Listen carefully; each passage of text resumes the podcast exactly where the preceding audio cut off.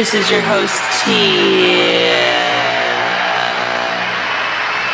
This is your host, Tia. Welcome back to another exciting episode of the Top 10 Live Geek Vibes Nation. Geek Vibes Nation. Nation. Nation.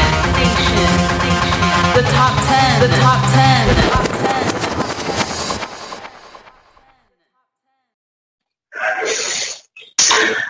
Alrighty, we are recording. Hello, hello, hello, everyone. It always takes a moment for some reason on the phone for it to start recording. I'll just be staring at the starting recording uh, little message, and I'm like, okay, start recording, everyone. But anyway, hello, uh, good morning. Welcome back to the Top 10 by Geek Vibes Nation. As always, I'm your host, Tia, and I have returning with me Brittany. How are you this morning, Brittany? I was gonna say I'm great. It, you know, I always bring up the cats, but wh- why it cracks me up is I have literally gotten up, right? I've literally gotten in my little area where I'm like, okay, I'm gonna do the podcast. The cats are already creeping up on me. I feel like I'm being like hunted down. They're like, I've been waiting all night for your cuddles, and now you're out of here. And now I know you're trapped because you're gonna be doing your podcast. You're not leaving. We're gonna have some cuddles. They're in it for the long haul, and you just have to accept it. It's how it is when you have cats. They are like big little beasts that keep you trapped under them. I was gonna say Sunny is like a Sunny your cat. I, I should explain that they uh, Tia has a cat who's obsessed with her boyfriend who just will like cry if not given enough attention like like he's been he's been personally wronged that he has not been giving given enough love and treats. I feel as if it's gotten worse since the last time you were here. Like I I saw this thing right online that said something to the. It was something about oh how us being in quarantine are making our animals too attached and too needy and all oh, that. And I'm like, yeah, I could, I'm like, I could definitely see that, but like, what the hell am I supposed to do? We're in the middle of quarantine. Like, it is what it is. Yeah, you're like they're just gonna have to wean themselves off of our attention after things go back to normal. I don't know, Brittany. This is the new normal. This is normal now. This is normal now. But um, before we go any further, of course, I want to um, you know put this out there because what you calls it um, I know this is like a weird segue, but I feel like it just has to be mentioned. Uh, Brittany and I, of course, as you know, we're a part of Geek Vibes Nation. Geek in the title. Um, huge fans of comic book movies, especially the Marvel Cinematic Universe. And on Friday, we lost a very huge player in the Marvel Cinematic Universe. Um, in so shocking, uh, Chadwick Boseman, who played Black Panther, passed away at the age of 43, and we just want to offer our deepest um, sympathies and condolences to Chadwick's family because the thing is that as much as it sucks for us who are in the comic book community, I really don't think that we should be seeing anything, you know, what's going to happen with Black Panther 2. That doesn't matter right now.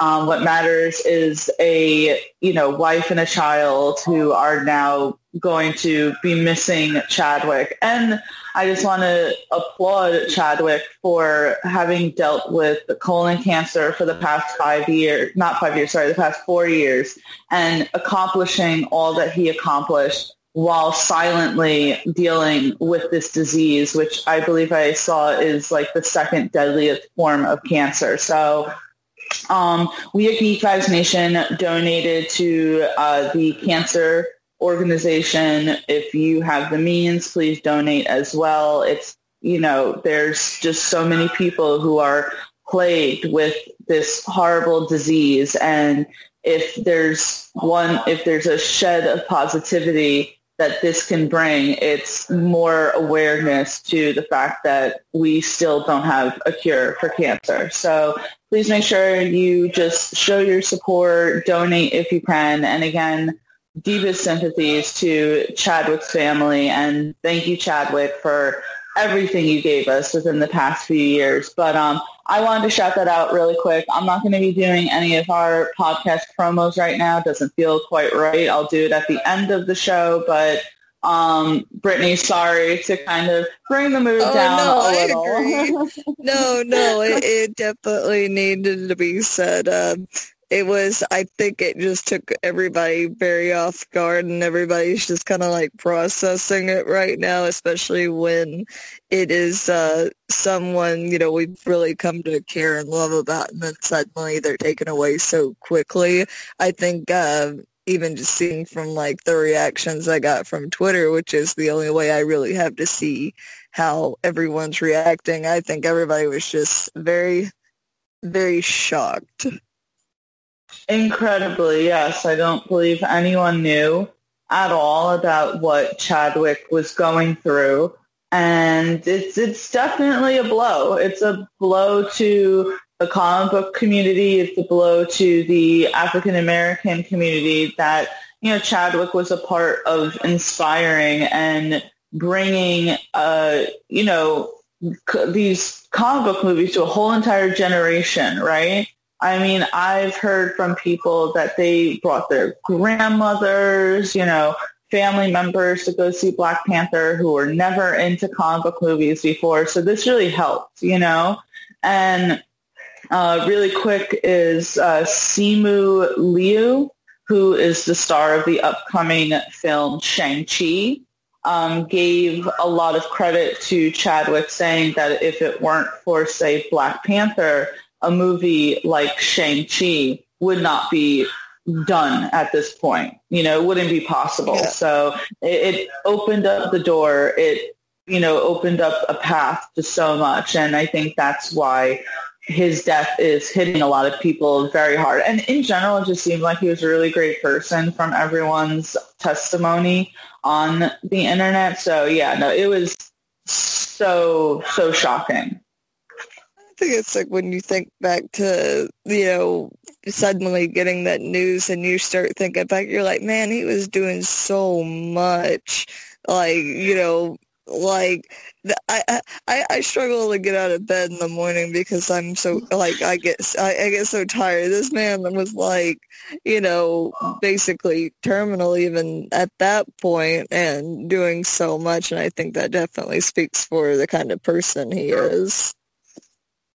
Yeah, I believe that at some point they said it um, transformed into stage four.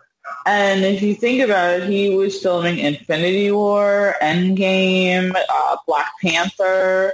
So he was in, you know, then he of course had his Spike Lee movie, The Five Bloods, and he actually just finished filming a movie with Viola Davis for Netflix, which I don't have the name of the movie in front of me, but I did hear that they are delaying the virtual event um, for it, you know, in honor of Chadwick. But yeah, I mean, they said that the man freaking filmed like six or seven movies within the past four years, all while dealing with this. So yeah, that definitely attests to like the strength of his character. Oh, you ever have a moment where you're like, you just feel like the wind taken out of you, and you're like, uh, that that was like getting the news, whatever. It, it was like I was streaming, and somebody said it, and I was like, no, there's no way, there's no way. I almost didn't look it up. I was like, oh, you know, these hoaxes go around all the time, and then when they're like actually looking up, I was like, oh, oh.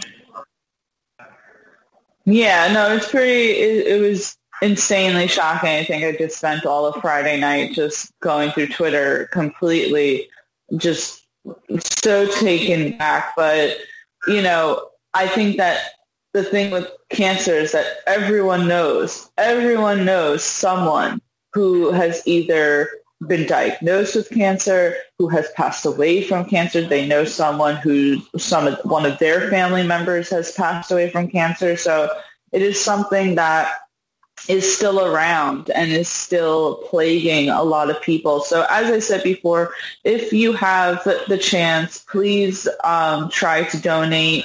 We at Geek Nation uh, donated some money and you can go to our Twitter page. We have a link to the website that you can, you know, lend your support to. And um, I hope that when things say go back to normal, if they go back to normal after COVID, we can start even doing, um, you know, cancer walks and raising even more awareness. But yeah, I wanted to put that in. I know that it is, you know, super depressing, but obviously something that just happened and we need to talk about it. But we will get on with our top 10 and we will do it with the dignity that, uh, that Chadwick lived his life by. I don't know if we'll do it with dignity. Do we ever do our top tens with dignity? We're pretty undignified. I was about to say, I I, I played a, a shooting game last night and probably cussed my head off every death, so I don't know how dignified I am at this point, Tia. You're asking a lot of me. Well, it's funny because the people that we will be mentioning in this podcast are certainly undignified. And our list is, Brittany actually came up with it. I thought it was going to be fun. It is, so the PG title is the top 10 characters you don't want to mess with. But the rated R version of that is the top 10 characters you don't want to fuck with. I, I was sitting there, I was like, there's so many characters out there that I just sat there and was like, could you imagine making these people mad? I mean, really? Really? Yeah, no, I um don't want to at all. And as I said, we're not going to do the promos for the podcast right now. I will either scatter them throughout the top 10 or do it at the end. But let's just hop right in, Brittany. As usual, you know, you always start us off. So give us your number 10. I'm going to go with uh, Forrest Bondurant from uh, Lawless.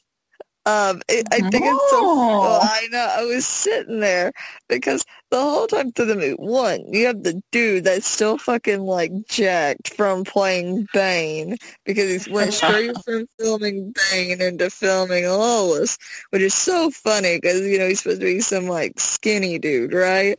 But even yeah, because in I'm sorry to interrupt you, but I had like read a little bit of the book that that you know movie is based off yeah. of, and like the real and like apparently the real Forrest Bondurant was like a skinny, scrawny little twig.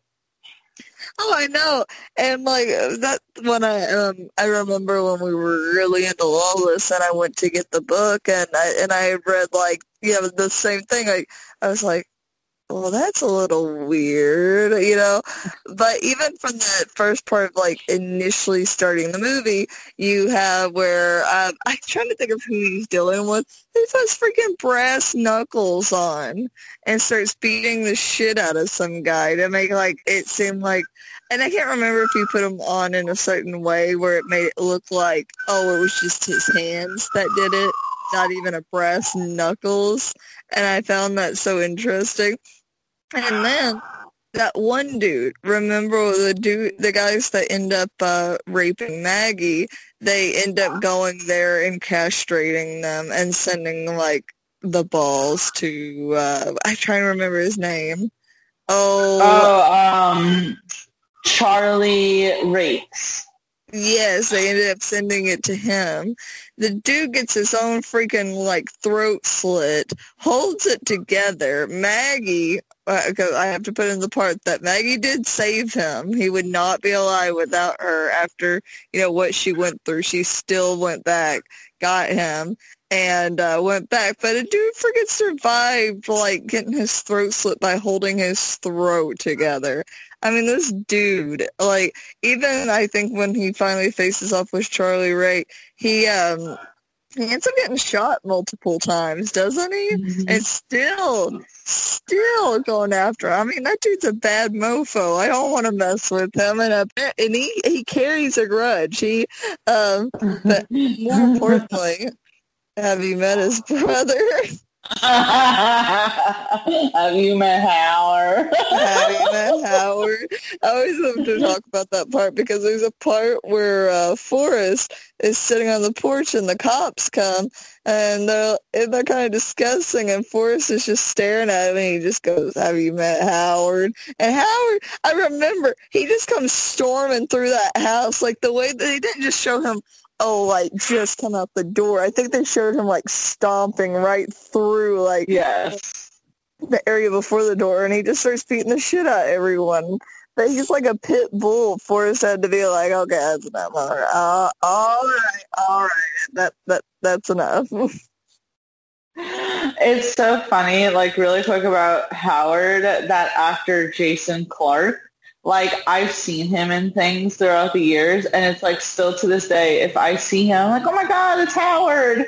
Um, but yeah this is so funny. I did not expect you to come out of the gate with Forrest Bondurant but I love it. As you said this was Tom Hardy just coming out of playing Bane and the funniest part is that as we just said, the real because these characters really did exist, the Bond, the Bondurant brothers. And Forrest, which they say did survive all these crazy incidents, but that he was a thin person. And obviously Tom Hardy was not thin at that point. And they decided that they were going to put a bunch of sweaters on him to make him look like thinner. And I felt like that did the exact opposite it made him like bulky as hell. It made him look bulky as hell, but I wasn't complaining. Um, yeah, I loved him with his brass knuckles. He definitely put them on in his like sweater pocket to make it look like less inconspicuous. Um, but no, oh god, I would not want to mess with him. Hell no. Hell no would I want to mess with Forrest Bondurant. Like he, as you said, holds a grudge. He is a fighter. He definitely is very, you know, family oriented. So if you mess with his brother Jack or his brother Howard, you're gonna get your the shit kicked out of you. And those men got what they deserved for sexually assaulting Maggie and got their balls cut off. And I don't feel bad. Uh, I know, I'm gonna say I, I could not muster an ounce of uh, fucks to give. yeah, I yeah, like uh, we're talking about you don't want to fuck with people. We got zero fucks to give.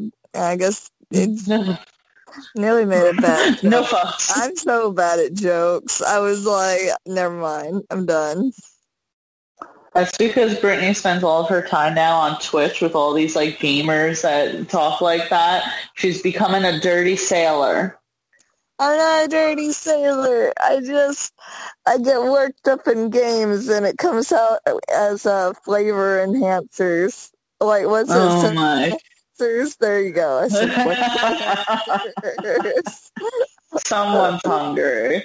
Um, no, but I love starting this list off with Forrest Bondurant. I have to say that I 100% agree. You do not want to fuck with Forrest. Um, so that's the number 10. I'm going to hit the number 9, and I am going to pick Nebula because I was thinking about this, right?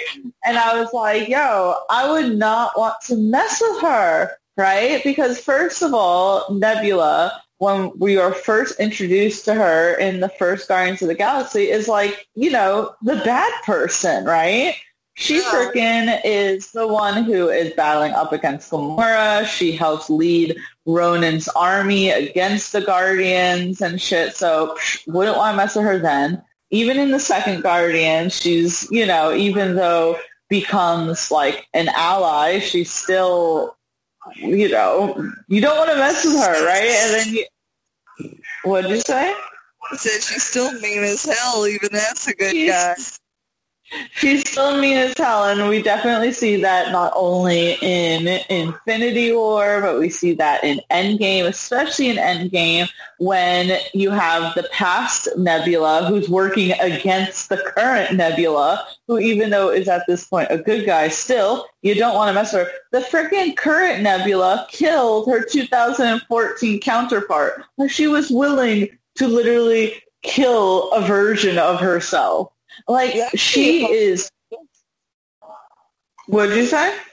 I said that'd be hard to like kill a version of yourself. Right, but she does it. So Nebula is angry. She is a very skilled fighter. Um, and in the comics, I think I read that Nebula is actually the one to wield the Infinity Gauntlet and defeat Thanos. So we were robbed of that in the movies. But this is why this is why Nebula is one badass bitch, and I mean that in with all the compliments thrown. But I 100% would not want to get on her bad side, meaning, AKA, I would not want to fuck with her. So Nebula is my number nine. I feel like that's perfect because like do you not feel like also that you're excited that there was a character right that was a villain right that mm-hmm. turns over a new leaf that doesn't die because have you like loki died thanos dies like all villains even even if they normally turn a new leaf right they die every single time every single time and i said that i was like Nebula lived. Like, I was very surprised that she didn't die in Endgame. Yeah, 100%. I thought that that was going to happen. And in reality, like, in reality, I felt like Nebula became the, she became the, the touchstone, if that makes sense. Like, in the first two Guardians, she's so angry and adverse to help Gamora or be nice and all of that. But then in Infinity War, she's sending a message to Mantis to let them know that Thanos is coming. She is the one who is aware of where Gamora's whereabouts were when, you know, Peter Quill was like asking about Thanos. And then in Endgame, right?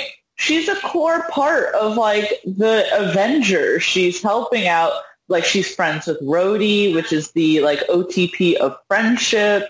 She freaking like um she freaking like is the one helping. She uh freaking you know what I'm saying? Like she helps the 2014 Gamora to, you know, then walk away from Thanos. Like she's so important and shit that it's like we love to see that glow up.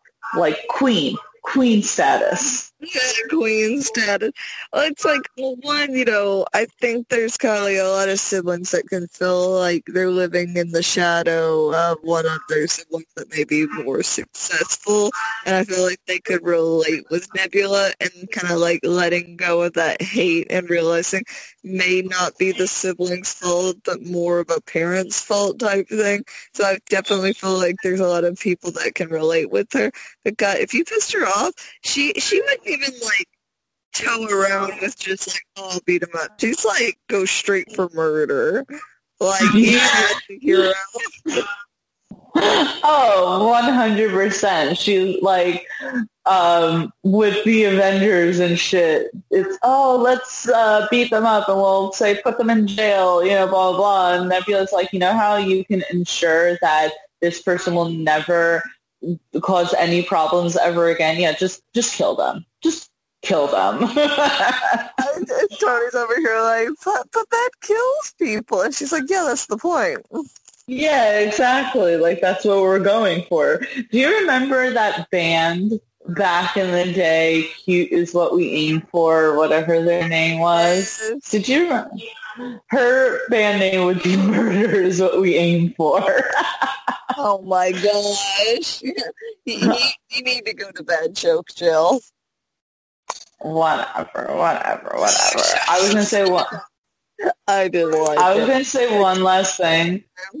Oh, not only do you want, not only do you not want to mess with Nebula in a fighting capacity, but she also is like the queen of shading people. The way she shaded freaking like uh, Ant-Man that one moment in Endgame where she's like, be careful upon arrival, Rhodey, there's an idiot around. I'm like, oh my god. Like, to me, to me, that level of shading was the same level of, do you remember in Infinity War, the Battle of Wakanda, where like Bruce is in the like Hulkbuster suit and he trips and falls and Okoye gives him like the mad stank look. I'm like, it's to that level. It's to that level.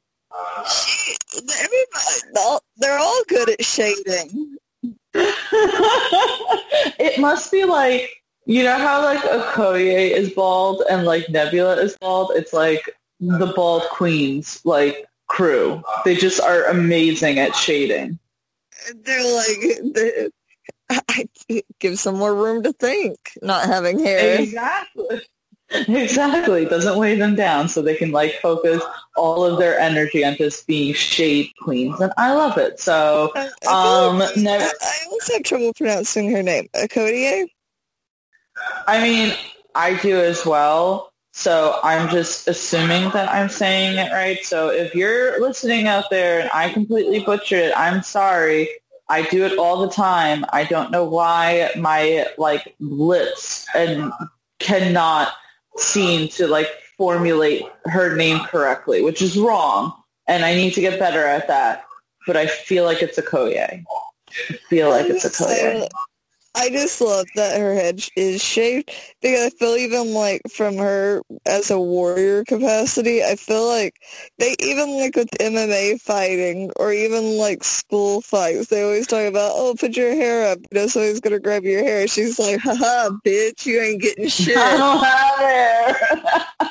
no, I loved it because it's like, you know, you don't see many women who are just proud to freaking be bald, right? And she like rocks that shit. I even remember in Black Panther when she had to wear that wig because they were infiltrating that one place and she hated it so much. She could not wait to like get that wig off of her head. And I was like, I can't blame you. Like that's probably super uncomfortable.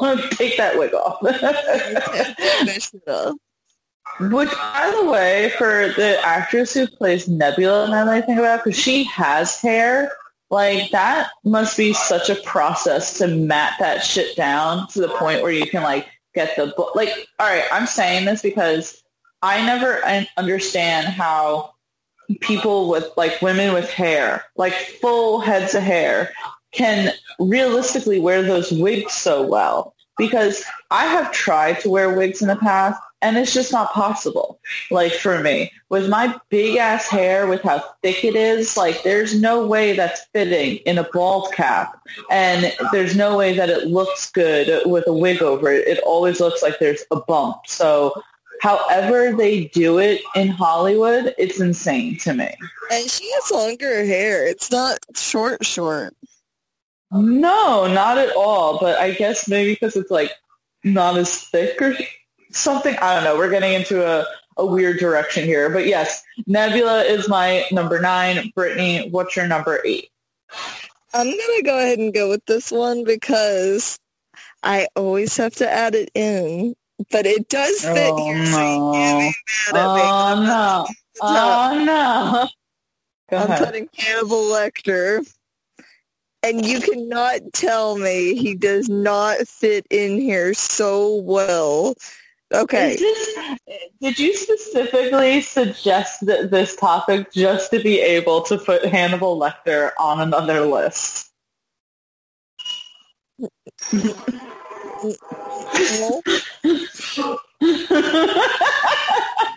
Go ahead, Brittany. Go ahead. I didn't, but I knew he would fit in so well.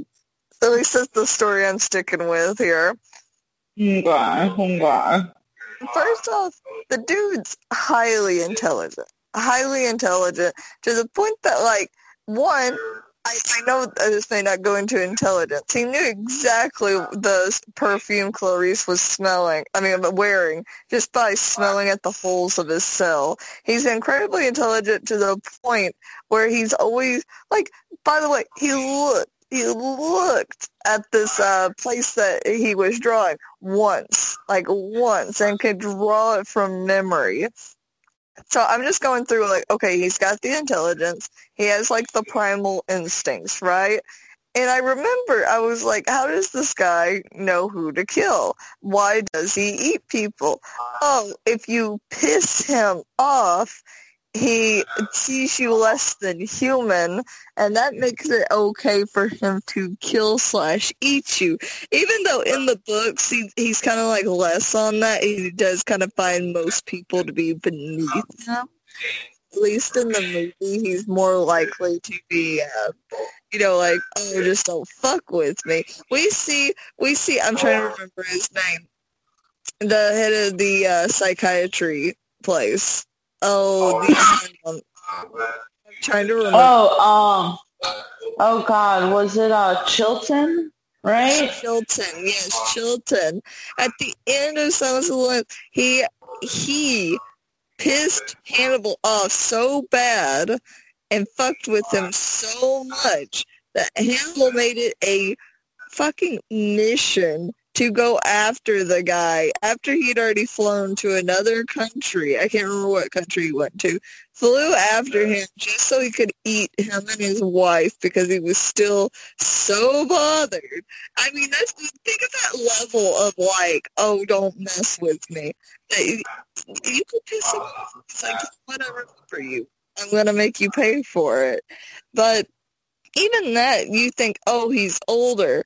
But in the uh, in the scene where he's like in his cell in the middle of that place, like the the off like not office, it's some kind of building, but I can't remember what it's called. When he's there, he kills those two officers, those two guards, like so easily because he hit a key in his mouth. That level of intelligence and also like that murderous like like streak he has going, that's just a perfect combination of don't fuck with me because they're going to end up dead or worse. Oh man, freaking! I remember for anyone who's listening, right, that I always knew about Silence of the Lambs, but I had never seen it. It's one of those things where you know, it's the same thing. Like I've never watched the Harry Potter movies, but you obviously know who the hell Harry Potter is. Like you have to know who the hell Hannibal Lecter is. It's just part of, say, pop culture, if anything, or at least cinematic culture. And what was it? Our first time that we met each other, or our second? It was either our. It was either my first or second trip down to Arkansas and you were like, my favorite movie is Silence of the Lambs. Let's watch it. And it was really good. I completely understood why it won so many awards, why people praise Anthony Hopkins up and down. So I completely give it to you. He is like frightening. And because he's because he's so intelligent, I feel like that's why you wouldn't want to mess with him because he's not just this brutish uh, cannibal. He actually has a reason for why he does what he does. He's very calculating. And didn't you say, you even mentioned, and this happened in the movie, he literally talked someone into killing themselves. Oh, I forgot about that. That's a great point. Like, like he gets to the point where he doesn't even have to touch you. He can make you do it. And that's insane. but that that's like a Sorry, I was taking a sip of coffee. He he's such a big part of that movie, by the way. That I think he, I can't remember. I think it's eight minutes that he shows up in the movie. Like eight minutes of him actually having screen time in like an hour and something long movie. That's insane. That's really insane. I would be interested in knowing like what the actual amount of minutes because I believe Anthony Hopkins won an Oscar for that performance. So they clearly felt that it warranted it, you know, that he was that good in his performance as Hannibal Lecter. So I have a question, Brittany. Who is better, um, Anthony Hopkins or Mads Mikkelsen? And, uh, I mean, I uh, answer. uh, Sir Anthony Hopkins. Yeah, I was like, I already know. He, they- they're both great at it. I think for me, uh, Mad, is it Mads Mik- Nicholson? Mads, like M-A-D-S, Mikkelsen. Nicholson. Okay, he he's really good in his own right, but for me, like like Sir Anthony Hopkins is like the OG. He's the one that even bro- breathed Hannibal Lecter to life. So it's for like for me, he's just so good at it. He's so calculated. Like I, I everybody quotes the "Hello, Clarice." You know, like it's hmm. so perfect. By the way, I was wrong. He was he showed up for 16 minutes, but still. Still, still, that's like compared to the rest of the movie to only have been in it for 16 minutes and to have really just established your character in such a way, again, that you won an Oscar for and have become such a part of the like cinematic culture, pop culture of modern day society is insane. And it's funny because Anthony Hopkins has gone on to do a lot of other roles, but it to me his like peak will always have been Hannibal Lecter. I felt like he channeled a lot of Hannibal into Dr. Ford on Westworld. Yeah, right. A bit of it. There were a few scenes where I sat there and I said, "Okay, your uh, your Hannibal is showing." Um, it's funny because so the show Hannibal, which Mads Mikkelsen was in, lasted only three seasons, and I'm think and I think that I heard they are thinking about bringing it back for a fourth season because the show just went on Netflix and it's gaining like a new popularity from being on Netflix. And there seemingly is now a demand for a fourth season. So that would be quite interesting. But Brittany, I definitely would not want to fuck with Hannibal Lecter. Oh, me neither. Me neither. Oh no, the cats are going crazy. If you hear a noise, they are they are uh, leafing around the room. They uh they apparently uh want to mess each other up right now. They're just in the mood for it after everything we've been talking about. I guess so. They were like, you know what? I can get rid of some of that rage right now. Some of that. oh man, I love it. I love it. But yes, so number eight is Hannibal. Um, so I'm going to pick an interesting one for my number seven, but roll with me here. And correct me if I'm wrong on the name because I probably should have looked it up, but you know, who wants to actually do that? Um, so I am picking uh, August, uh, Henry Cavill's character from Mission Impossible Fallout. And the reason and the reason why I say that is because in the movie, first of all, whoever he was pretending to be, I forget what that character's name was, but he already was like a powerhouse, bulky ass dude who was destroying dudes in the middle of a bathroom. But then he, you find out that he's like this eco-terrorist called August Walker, who literally has like deceived Tom Cruise's character and the rest of his team and is putting together freeing the leader of this terrorist organization. He wrote this manifesto in which he was planning on bombing all these major religious um, places around the world. And just in general, it was definitely a badass mother effer. So I felt like that is some dude I would not want to mess with because he is like some covert spy who's you don't know if he's going to betray you. You don't know if he has an ulterior motive. And the fact that he's clearly highly skilled. So in a fight, you probably lose. I would have said like, and he he holds a grudge too because even with like, uh, oh, what's Tom Cruise's character's name?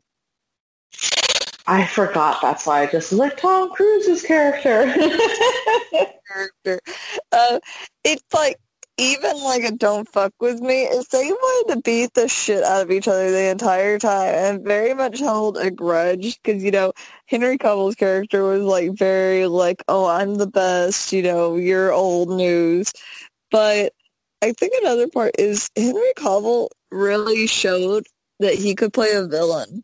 Like I did mm. not suspect that entire time Mr. Goody Two Shoes, Mr. Play by the Rules would be the villain. By the way, I always love when he reloads his arms. Oh yeah. it's so great. Have you noticed by the way in that gift someone pointed it out?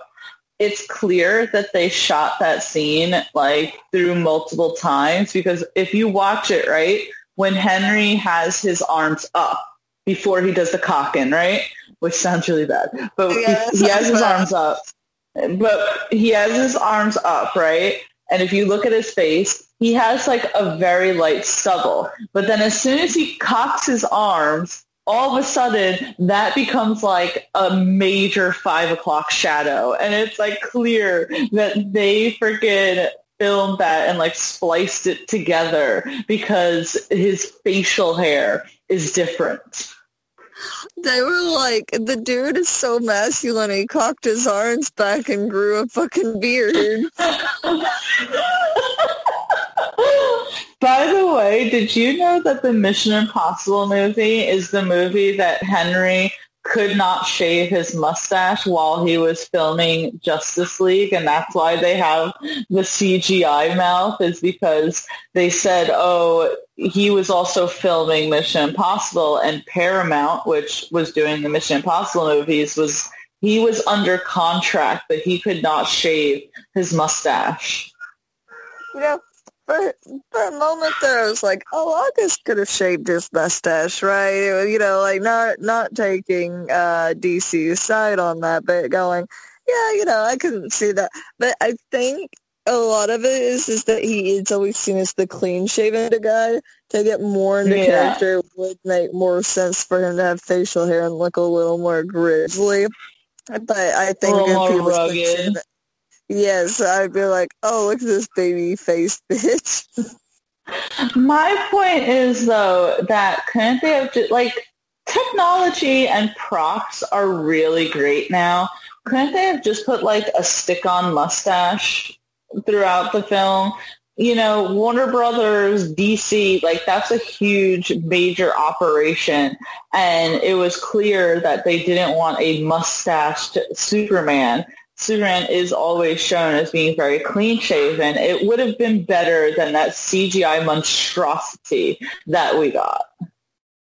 I, I would have said it was pretty bad, and that's a good point. You know, I guess you think about like filming stuff, it would maybe be hard to uh, put a facial, like a beard, like what would you say? Not a prosthetic.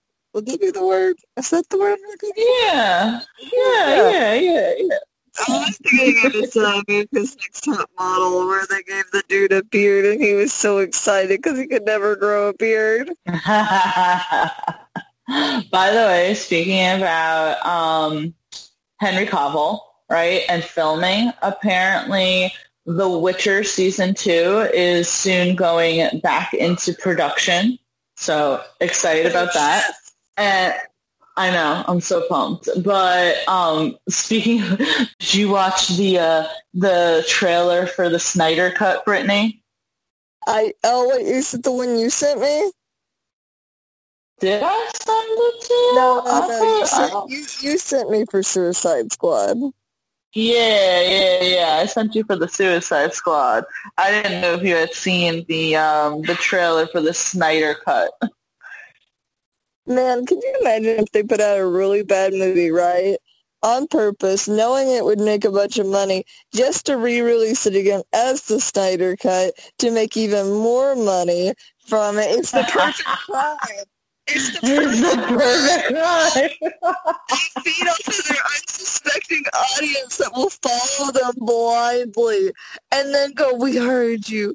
We heard you. We're going to put out the Snyder Cut. We've done what you begged because you've been our own Don't you worry. entire time. You've been our advertisement the entire time.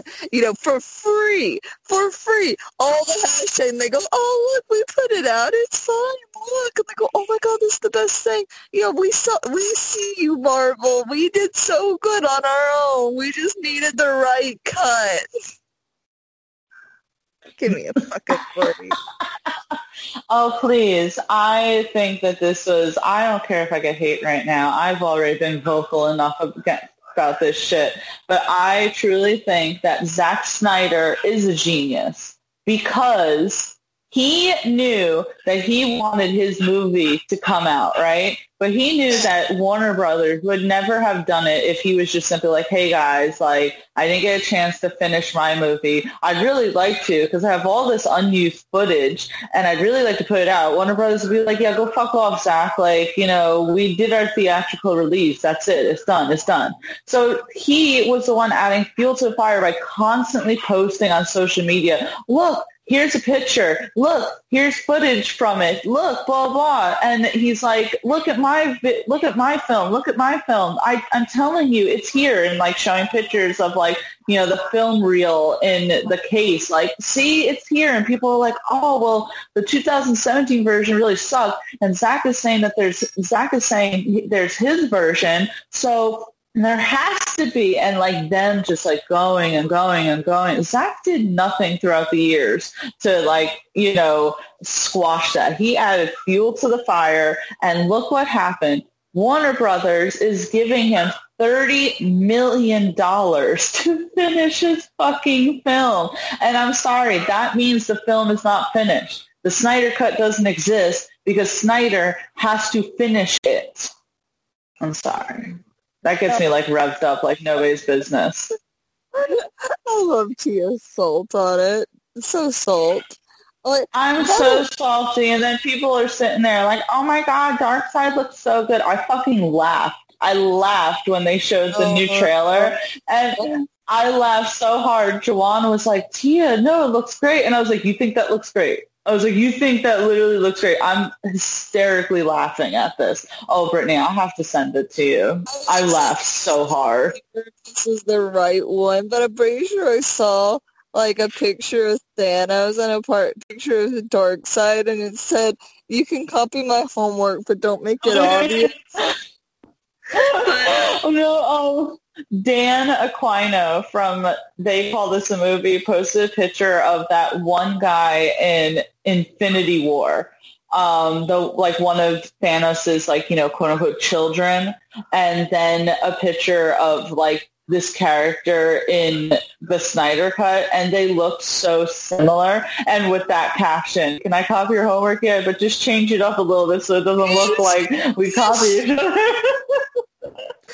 No, no, not to bring like old shit, but talking about like you're like I know I get hit on, I like hate like from you know that sort of thing. What what did you say that pissed people off so bad to message you on Instagram? Oh God, those are the Hawkeye fans. Oh like, that's, uh, that's even worse, Hawkeye. I know. It's like really you you gonna fall on your sword for fucking Hawkeye. That that this is how it's gonna be. The dude that gets like five seconds of screen time.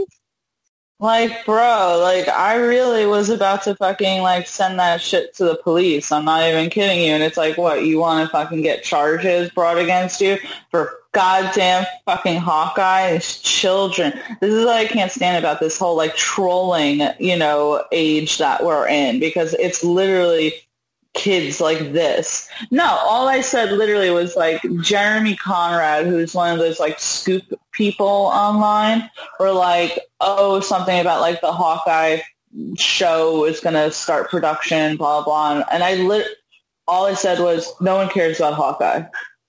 Like, four words, four words. What'd you say? It's like, I like Hawkeye, but it's like, he's like the one character that they really didn't flesh out very much. But I guess for me, I just don't like that the fit that uh the actor played that plays him to have more yeah. screen time. I get it because you're like, oh, but I'm like, you just do arrows. You just do arrows, buddy. Well, I just don't like because first of all, I think the character is lame as hell. Like, no, you're not going to be getting a shit ton of time in the movie. You literally just shoot arrows. Sorry, like you're not even that skilled of a fighter like Black Widow is. And I especially now with everything that has come out about the actor and his like you know personal stuff i'm like ew. That's the same thing like all the things that have come out with about amber heard and i saw her in the trailer for the snyder cut and i'm like ugh. I literally did that too because we were doing a live reaction right? Like joanna was playing the trailer. So literally they showed Darkseid. I laughed and then they showed amber heard and i was like ugh I literally said that out loud. I was like, oh, oh. god. Because that's uh, Johnny Depp's wife, right? Or ex-wife, the one that yeah. like abused him and then was like, "Oh my god, he abuses me," and you're like, the one who like literally bit off the tip of like one of his fingers. Like, are you kidding me? Fuck. Why is she? Why is she still in these movies? They just it's I don't know. But anyway, that's that's not about our list. Let's let's get right back on track. Um, so yes, number seven was uh, August Walker from Mission Impossible Fallout, which is still like one of my favorite movies. It was just really good, and I'm like not into the Mission Impossible movies at all, but that was a good movie. But um, Brittany, what's your number six? Oh man, I went on like this Marvel kick can I go ahead and do another Marvel? Will you kill me? It's my last one. I mean, it's not your last pick on the list. You I mean, no, still my got a few here. One. My last Marvel yeah. one. you literally piss him off.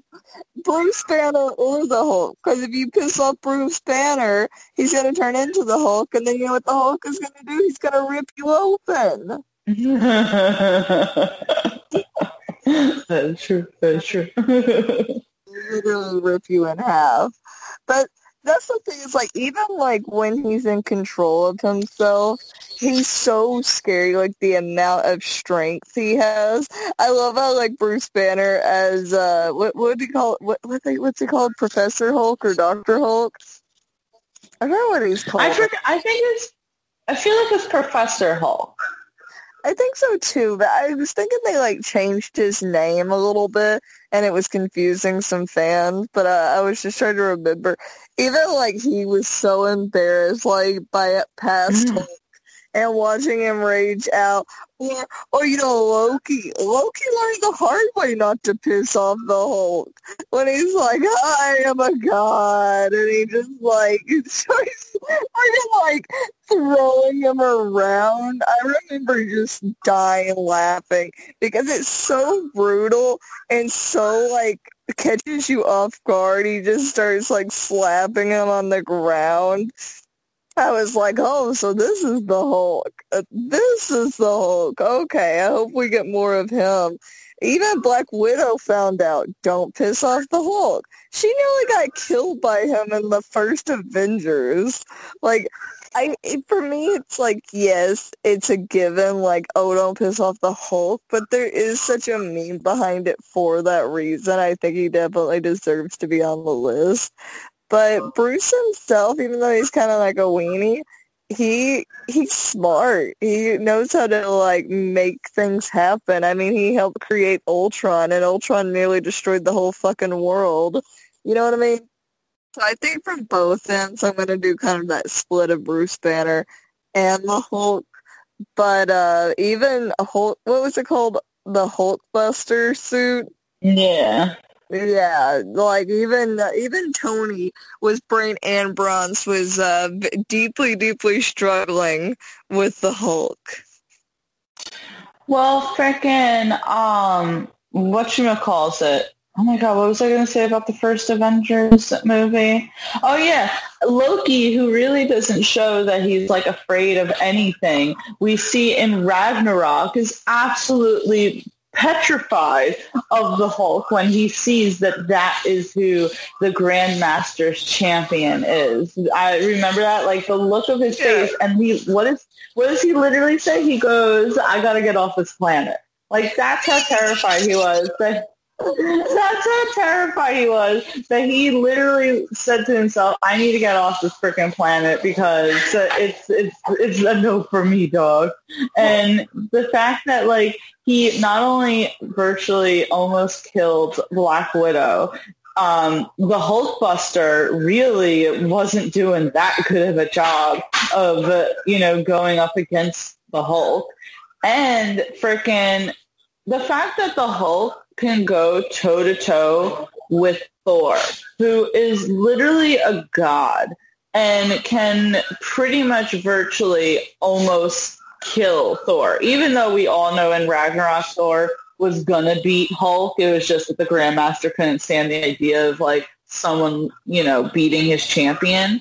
But I'll even say that the Hulk went toe to toe with Thanos. Granted, Thanos, of course, then kicked his ass, but he was going up against Thanos for a second. If the Hulk maybe was a little stronger, that would have been more of an even fight.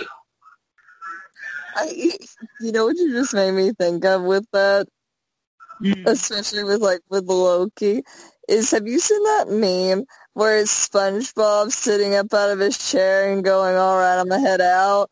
That that was yeah. that was Loki when he saw. All right, I'm gonna head out. On the head out. Yeah. I loved it, and I will also agree with what you said that Bruce Banner is um, also someone that you wouldn't want to mess with because he's so intelligent and because he has this innate ability to become a hulking rage monster. And I also think that he doesn't take like say Tony shit. Like I love in their first Avengers like how done he is with Tony and how he always is seemingly trying to talk Tony out of shit, even also in the second Avengers, Age of Ultron.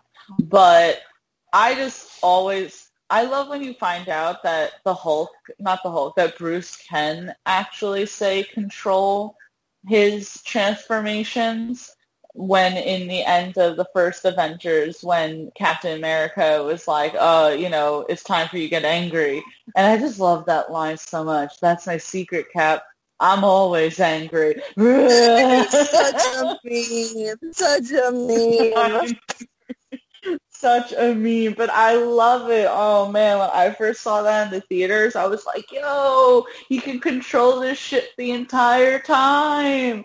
Oh my god. Could you imagine being that angry 24-7? I mean, I'd be angry too if I were Bruce Banner. You all, you are already are always angry. Oh my god. Bruce must be so angry because, like, all right, I have a confession for you. Oh no! I I have seen every movie in the Marvel Cinematic Universe except Edward Norton's Hulk. It's like I know it's part of it's like I know it's part of the MCU, but it's a different actor and I feel like it was like nothing ever feels like it's referred back to that, you know? And it was so early on that I'm like I just can't bring myself to like watch it. And I think because also the movie was like, even though it's part of the MCU, it was produced by Universal. So it is still, regardless, has such a different feel to it. You know, I don't know. I've never like seen it, right? And the freaking like, but I do know that at some point in the movie, it was like Bruce is trying to get it on with Liv Tyler's character but he can't because his freaking heart rate is going up. And if his heart rate goes up to a certain point, he'll turn into the Hulk. And I'm like, no wonder Bruce is always so pissed he's not getting laid. he, he needs like a Klonopin or something. He needs something to calm him down if he's gonna do that stuff. I mean, maybe Bruce now can control that. He's like learned, but at least I know that's how it was in the the first movie. Arthur just wants to fuck. Like, give him a break. He saw Black Widow and was like, "Oh my god!" Which you know, you know how much I hate that pairing. Like, it's uh, probably the only upside to Black Widow having died, which I know sounds wrong because I really liked her character. I hated that she died, but at least we don't have the possibility of that happening. I feel like that movie. They were like, which characters have we drained for enough money? Okay, get rid of them. Like, uh, who, who are we not making enough money off of? Get rid of them. Hawkeye should have died. Just saying. The only reason I feel like they kept Hawkeye, I feel like the only reason why they kept Hawkeye alive is because they knew that they were doing the Hawkeye series, and in the series, it's going to be Clint passing the torch to Kate Bishop. So they're like, all right, well, we need him in it to pass the torch, so he can't die. And I'm like, and it's like, and we're gonna finally give uh, everyone that Black Widow movie they've been asking for for the past ten years, but it's gonna be a prequel and it really doesn't mean anything in the long run of the actual MCU. It's like, thanks, guys. Thanks for making the two female-led movies within the Marvel Cinematic Universe prequels. Appreciate it. I know because you killed off one of the only. Okay, there's plenty of Avengers now, right? right? Yeah. But think of it initially of who we had. They killed off the only female Avenger that initially that was initially OG. a part of it. Yeah, she was the only female Avenger in the first Avengers, and it's like you kill her off. Are you kidding me? I was so mad by that. I was just I was mad and I was upset and then I was upset that it seemed like no one was really making a big deal about it. It's like obviously a Tony dying was like massive. But I'm like, really? Really? She's been there practically since day one. Like she's been there since Iron Man 2. Are you kidding me? Is Are you kidding, kidding me? but um yes, I agree. The Hulk I would not want to fuck with. Like, let's be serious. You would die. I would die everyone would die. Like you have to literally be Thor in order to go up against him. I mean, yeah, yeah, that's true.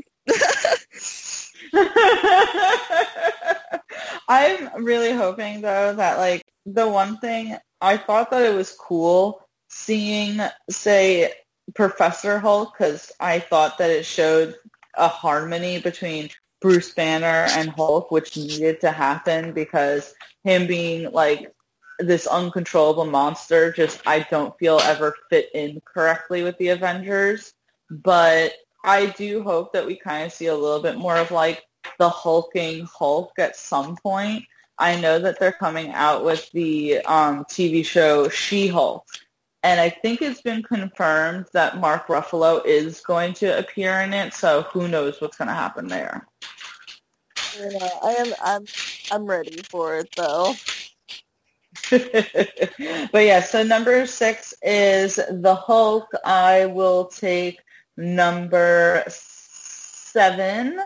Um, no, not number seven. My God, number five. I can't even talk today. Um, wow. wow. Wow. wow. Oh man. Um, I'm just gonna be blatant because you know how I am with that shit, and I am going to pick Ernest from John Wick Three. I knew. Because... well, you know, just like I knew that Hannibal Lecter was going to make his way onto this list at some point. Like I know I know you. you. Compare Hannibal and Ernest. Do not even with me right now. I mean, to be fair, Hannibal should have probably been a little higher up on the list, but you know, just saying, just saying. Um, but what should calls it? I am going to pick Ernest from John Wick three because first of all, the actor, not, I, yeah, well, he was an actor in the movie. Um, the guy is fucking seven foot four in real life. Like, come on now, right? And sorry, um, the guy is fucking seven foot four, and I know, I know that he was only in the movie for like a fucking minute and a half, but I think that if given the proper screen time, he totally could have kicked John Wick's ass even more than he already did. I mean, he was getting it because that fucking dude is massively tall. And you get someone who's that tall and is an assassin with fighting skills. Like, I wouldn't want to fuck with that guy. Can you imagine, like, just you or me walking around, he's sent to, like, fucking kill you or something? You'd be dead. You would be dead. Seven foot tall white mofo just running up and doing fucking like martial arts out of nowhere. Yeah, I'd be terrified. I'd be like larger than my entire body. I think that's true. That might even be true, Brittany. That might even be true. But yeah, so I was like thinking about it and I sat there, you know, this is a list of people that you don't want to fuck with. And I'm like, I wouldn't want to fuck with him, like at all. Yeah, I'm gonna say, like, whenever I saw that scene where he is fighting John Wick, I was like, man, this really, this dude is huge, and he's really moving around. But like, I love, uh, what does Shaq call him? Oh, you rang. rang. You rang. Oh, poor dude. No, I do think he is great though because he is definitely, you know, he's a trained assassin, right? He he mm-hmm. decided to come mess with John Wick, so he's basically he's got at least the balls to do it to go after the best of the best. Knows what he's putting on the line. I think even John Wick says like like tries to talk him out of it, like, oh really? You know, it's like that's it's nothing personal. It's just good business, right, Tia? Oh god, that is like one of the most iconic lines, by the way, from the Pirates of the Caribbean movies. No, but I mean, listen, he does say at some point, John Wick's like, you don't have to do this, and Ernest is like, 14 million's a lot of money, and John is like, not if you're dead, you know. Yeah, so I mean, John had, John Wick had a fucking point, but what was I going to say? No, I mean, listen, I watched that interview between the guy Boban and Shaq, and Boban fucking loved it. Shaq before was like, before we leave, can you can you say it? And he did. He was like, you rang. It was, Shaq remembered it. He was so amused with his own joke that he remembered it long enough to come after him and ask him to say it.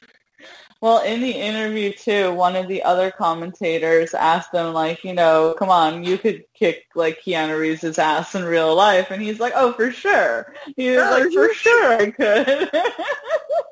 that dude got oh. such a his clout grew two times that day. I we did like a I did a small article on that because I thought it was funny and posted and so many people were like no fucking way like Keanu Reeves would kick his ass blah blah blah. And I'm like I think it's the choreographers that allow that to happen. I feel like that definitely would have gone a little bit of a different route in real life but what was I gonna say here? Oh my gosh. I like completely blanked out for a second I'm getting old, Brittany. Don't ever get old. Well, get old. It's fine. Um, me.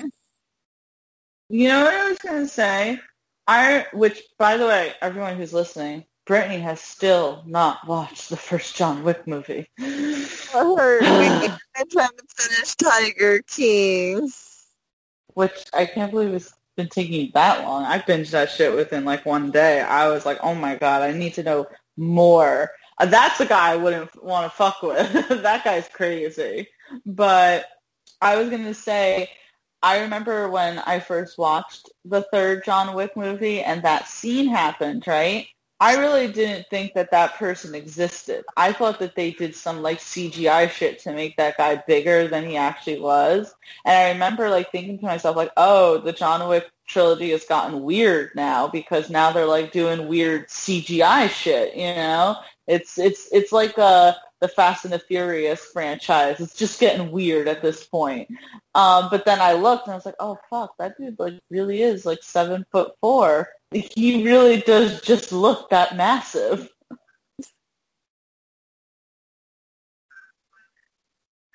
Hello? Brittany? Brittany? Me? Uh, barely. I, let me see real quick. Give me a second. Uh, I can hear you now. We may have issues with our internet in a minute. It's starting to storm again. Arkansas got punched with all these storms. I went to Arkansas bed got with- punched in the gut. Yeah, I would said I went to bed with lightning flashing outside the window, and I was like, ooh, big old lightning storm. So yeah, if I cut out again, just let me know. It's probably just how the weather is right now. Oh, okay. It's no big deal. I was just saying, like, I couldn't really hear you that much. But did you have um anything else you wanted to say uh, before we moved on? Um, I think it would take at least two days to climb Ernest if given the chance. like, uh, it, like, dude is so tall, so tall. I mean, I'm just saying, I just wouldn't want to fuck with him, you know? Like, if we lived in the John Wick world and that guy came after me, I would be scared. I would be very scared. I, I would say he seems like a gentle giant, though. Seriously, like even from like seeing him in action, I'm like, oh, this dude's just a soft boy. Doesn't he have long hair in it? You and people with long hair. He does not have long hair. It's just shaggy a little. It's not long at all.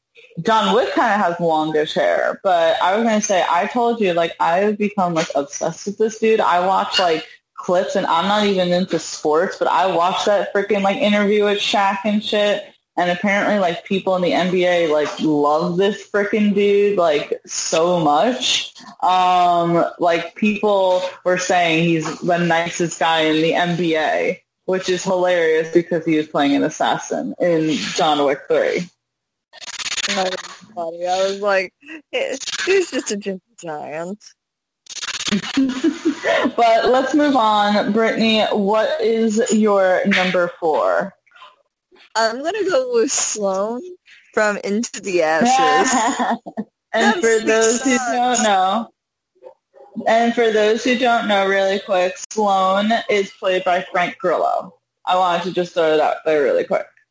It's like with Into the Ashes, the movie was terrible, right? Frank Grillo mm-hmm. though was the one. You know what's crazy? The movie had a good start. I'm gonna go with the movie first. Movie had a great start about a guy who, you know, he has his wife and they're going on, I can't remember if they're going on a hunting trip or a fishing trip.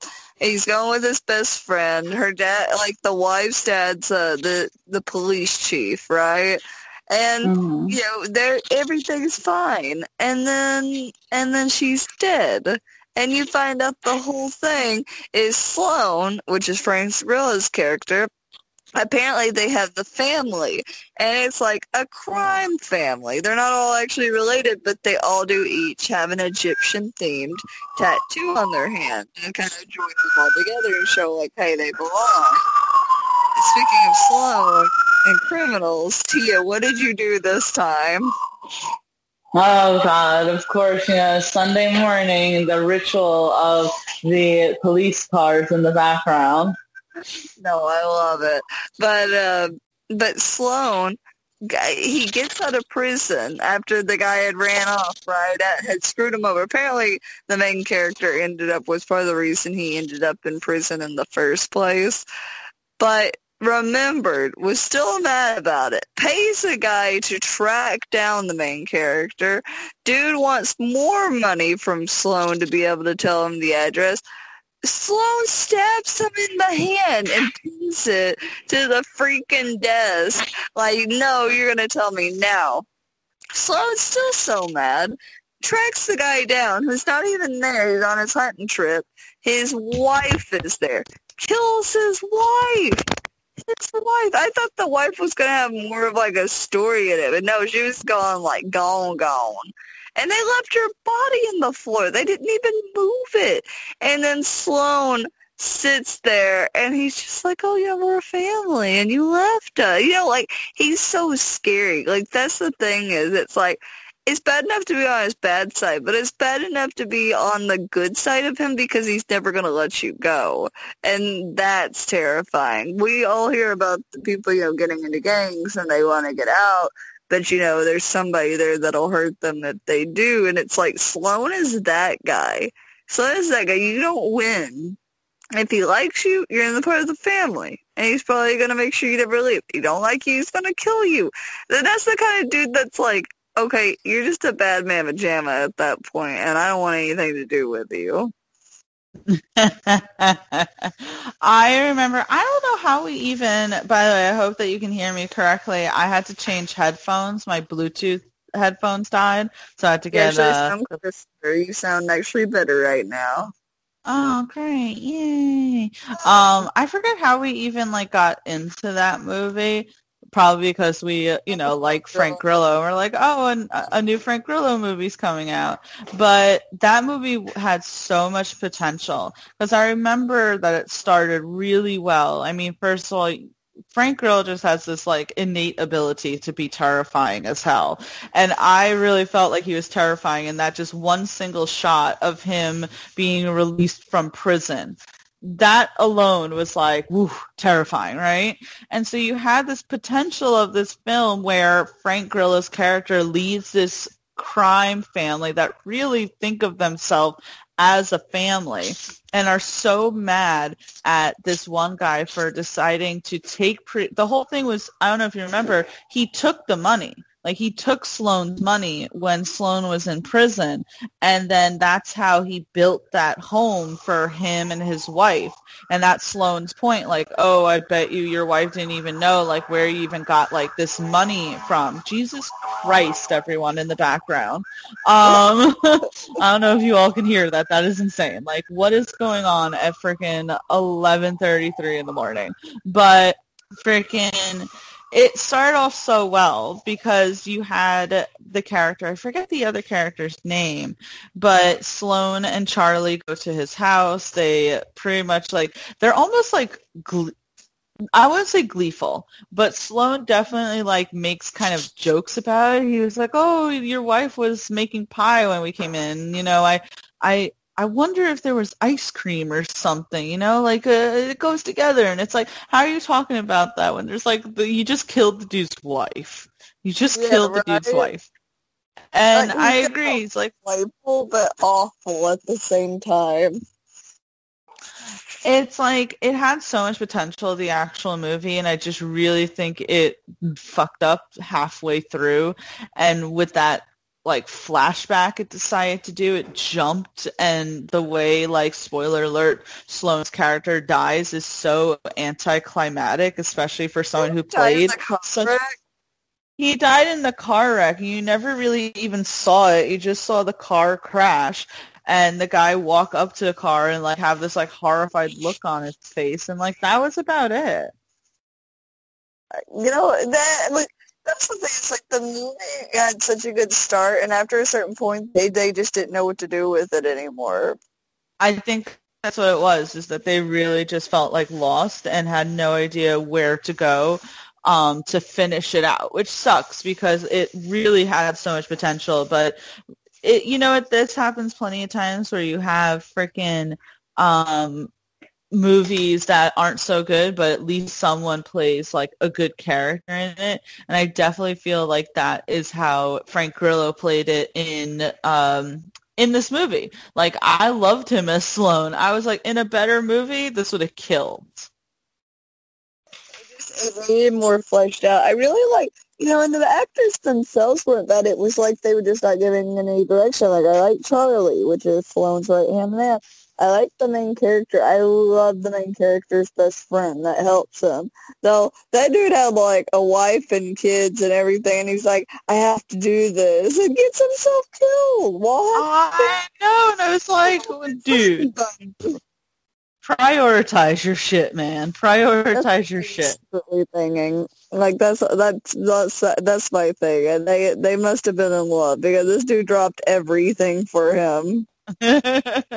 or he just like wasn't that into his wife because they had been like married like since they were like teenagers and shit. And he was just like you know what? I'm gonna go out blazing. Like, i got a good life insurance policy. It's fine. That's messed up. That's messed up. But no i love it. I t- I didn't see sloan coming but i'm happy that sloan is on this list uh, you like how sometimes our list is so funny because I feel like I almost need to reorganize all my picks afterwards. I feel like at some point what we should do is uh, get our picks out and then just take a moment at the end to like reorganize them into the right places of what we actually think. I mean, we can do that. I have no qualms about it at all. So, um, but yeah, Sloan definitely 100%. I agree. Um, do you have anything else you want to say before we move on? He, I, I just feel like they should remake the movie or make something similar to like use it to its full potential. Dude makes a great villain. He really does. Frank Grillo plays a top-notch villain. I feel like all of his characters I wouldn't want to mess with. Like I'd almost put um, his character from The Purge on this list because I was like, I wouldn't want to mess with him. I wouldn't want to mess with him. It's a good one too. I mean, he did become like the most uh, number one like villain lead or something like that. Who?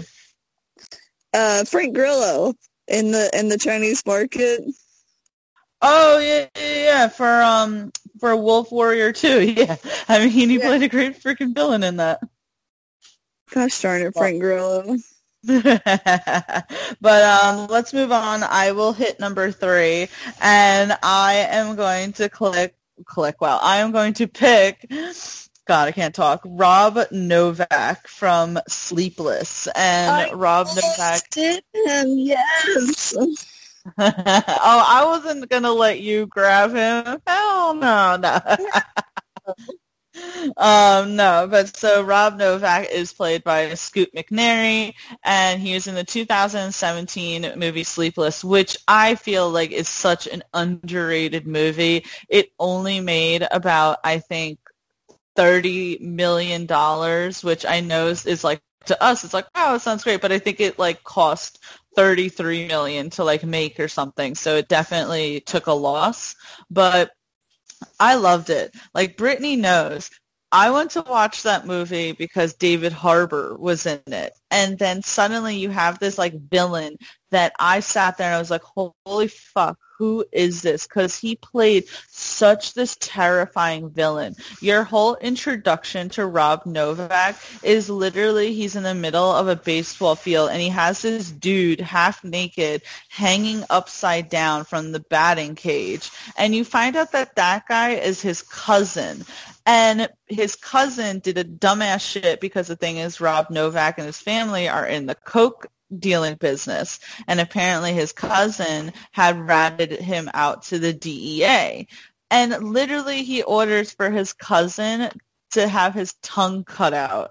And I'm like, what the hell, right? What the hell? I mean, first of all, he was like, you know, beating the shit out of him, like putting a gun in his face. He was like spitting at him. And I was like, just a all around like bad person. But his he never broke character. He always just remained this like terrifying person throughout it that you just felt was going to snap at any freaking moment. And at some point in the movie, he has to pretty much get coke from this other dealer because of the whole business that happened with his cousin ratting him out with the DEA and he is just like not taking it with this dude Stanley at all. Like you find out throughout the movie that Jamie Foxx's character is a policeman who ends up with the coke and you know Stanley is waiting for his character character to arrive with said coke um and rob is just like pissed he's like where the fuck is my coke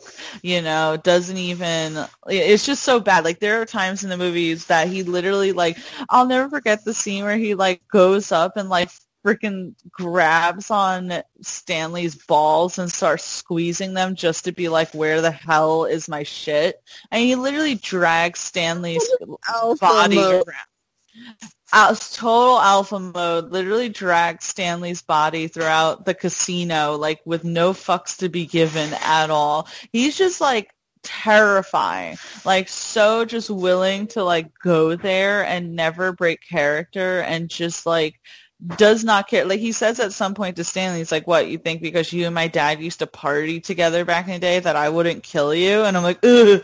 I'm like, the dude did cut out his own cousin's tongue, so I wouldn't fuck with this guy at all. But Brittany, you were gonna put him on your list as well, so let's hear it. the the cousin is technically lucky to only really lose his tongue. I know that's awful to say, but we see that right.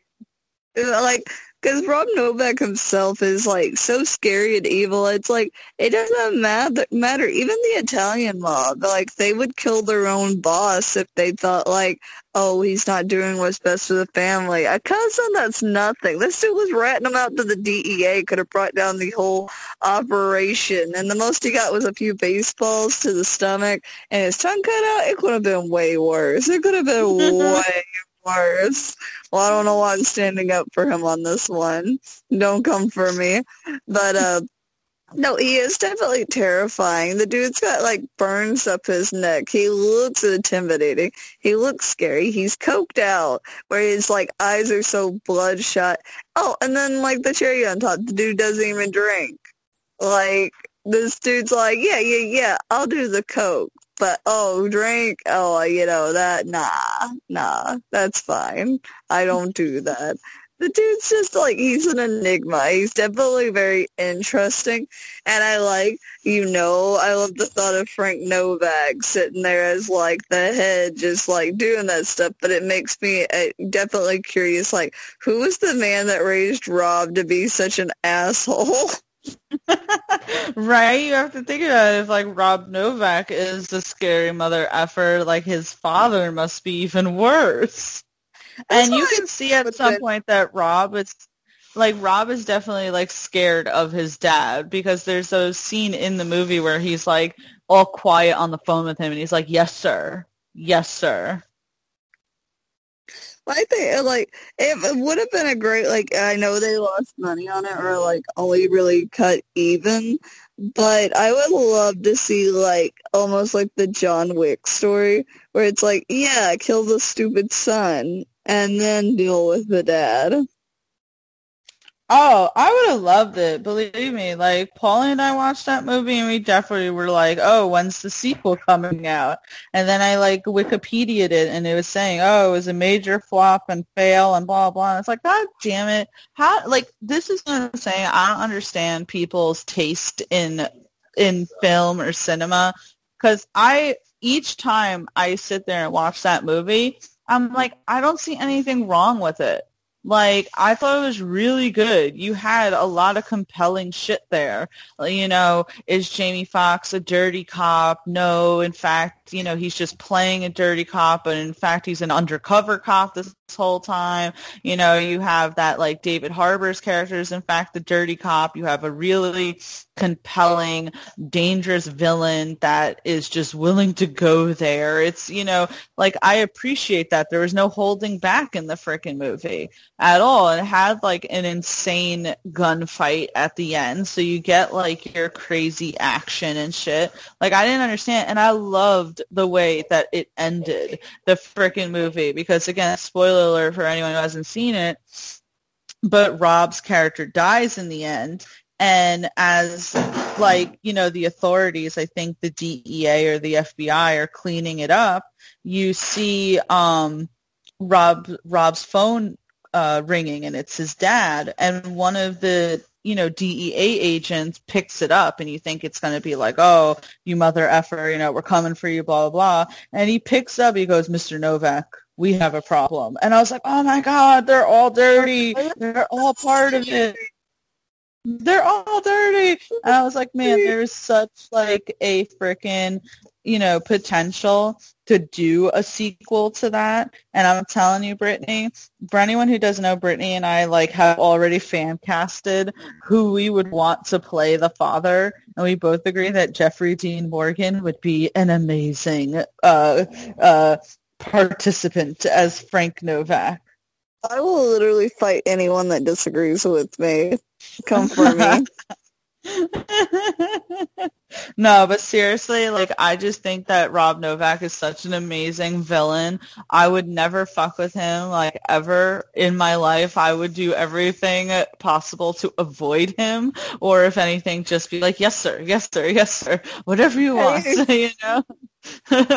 like doesn't even have a name. It's just yes, sir. What'd you say? I said at this point he doesn't even have a name. It's just yes, sir.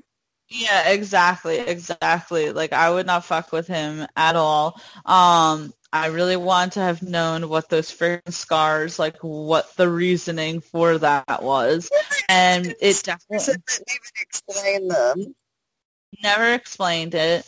And honestly, it's the movie that got me into Scoot McNairy. Uh, if it weren't for that movie, I would have no idea who that actor is, and I am better for it. I know. I know. But um, Brittany, we are down to the last two in our top ten. Why don't you tell me what the number two is, which is of course your number one? I'm gonna go with Smaug from the oh Hobbit. and, and three That's words. given. Uh, mother effing dragon, Tia. Mother effing dragon. First off, even him, like, even uh, Bilbo wearing the ring did not stop Smaug from, it, I always want to say Smaug, because it's like Smaug. It, like, how is it? I'm having trouble. I, I've I've messed around with saying his name so much. I'm like, I don't remember. I think it's uh, the Desolation of Smaug. But basically, even the ring did not help Bilbo as much as you would have thought. Like this crazy ring, the ring of power, one ring to rule them all, you know, that. But what's getting me is he could smell Bilbo. He knew he was there. The way he like toyed with Bilbo, I was like, this dude's scary. Like, and the way like, even though he's a big dragon, right? You think, oh, he can eat him. No, the way he played with Bilbo's mind over like, oh, the dwarves don't care about you. You know, they basically sacrificed you to me, you know, for the Arkenstone. And you're just like, oh shit, he's playing some mind games right now. Or how he said something more precious. And it makes Bilbo take the ring off because it's so in his head. But like, to Bilbo's like credit, he is like very careful, like or you know, you know, knowing that Smaug is so full of himself, how to play into it. But I think my ultimate moment of uh, don't fuck with the fucking dragon is where they pour the gold on the dwarves, get the gold poured on them, right?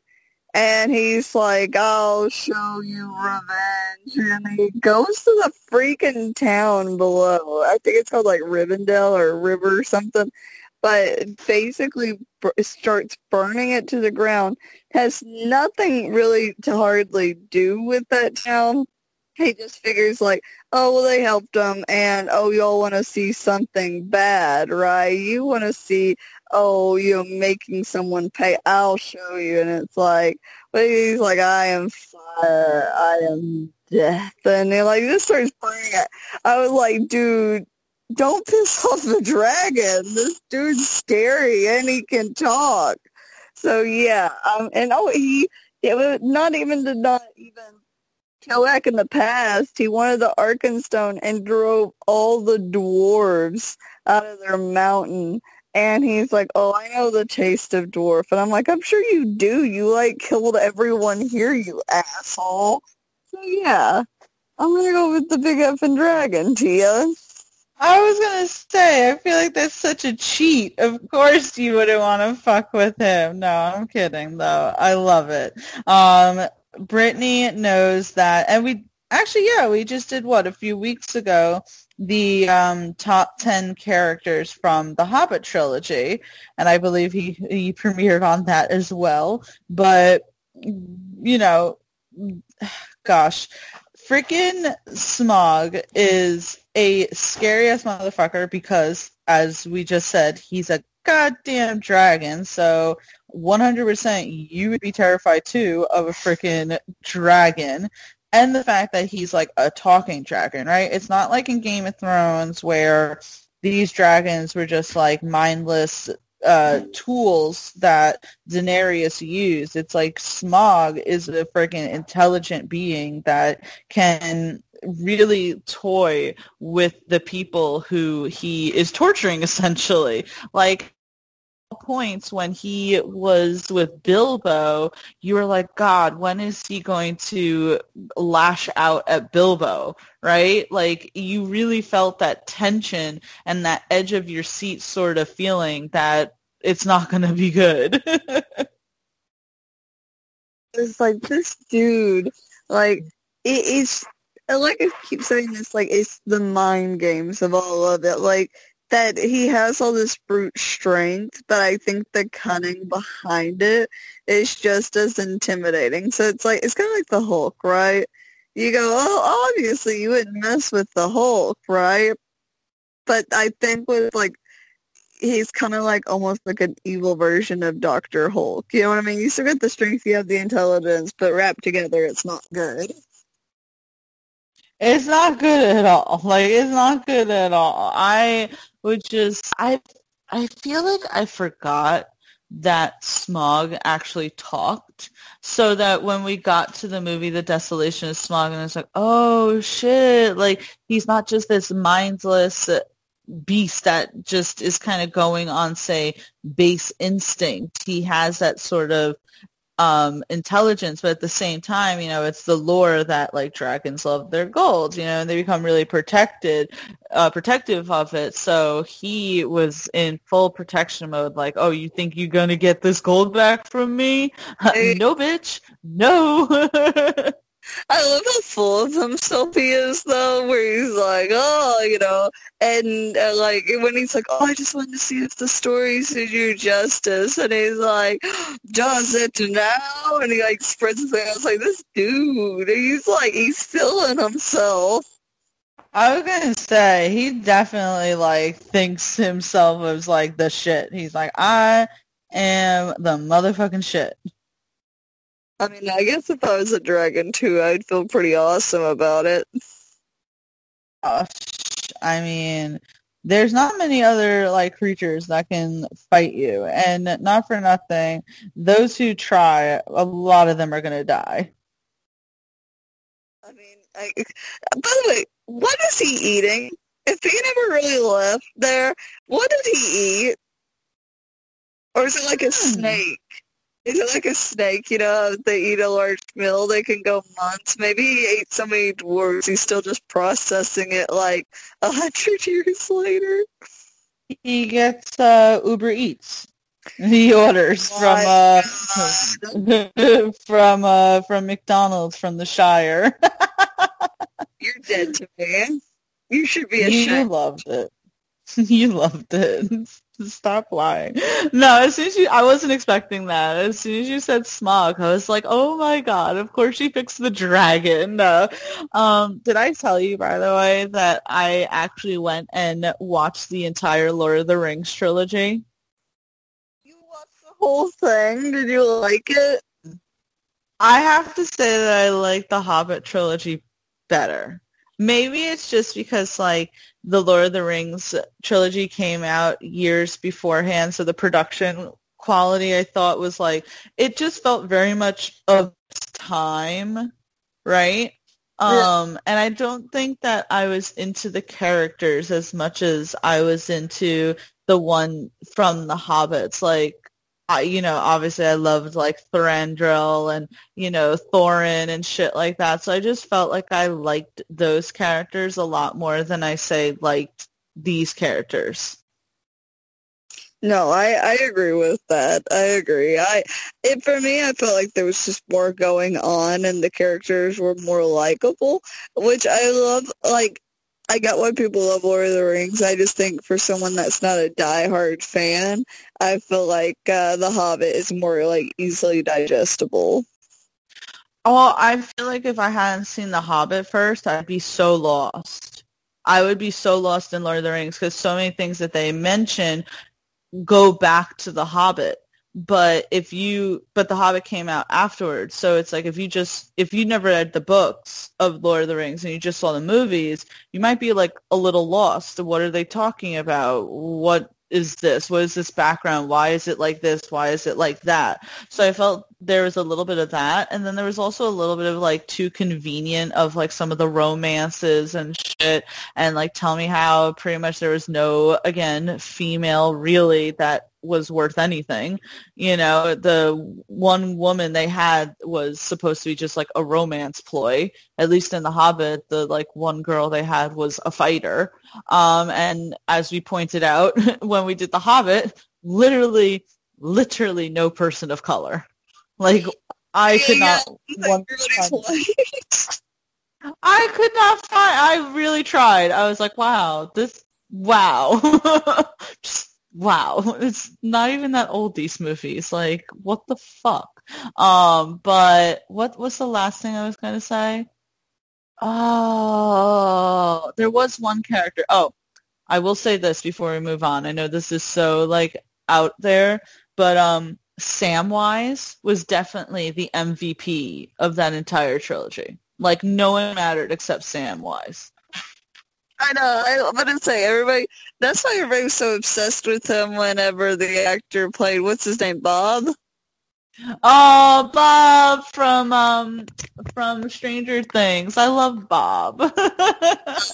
That's why when I went to Arkansas uh, Comic Con in uh, I'm trying to think of oh, it was in our capital, right?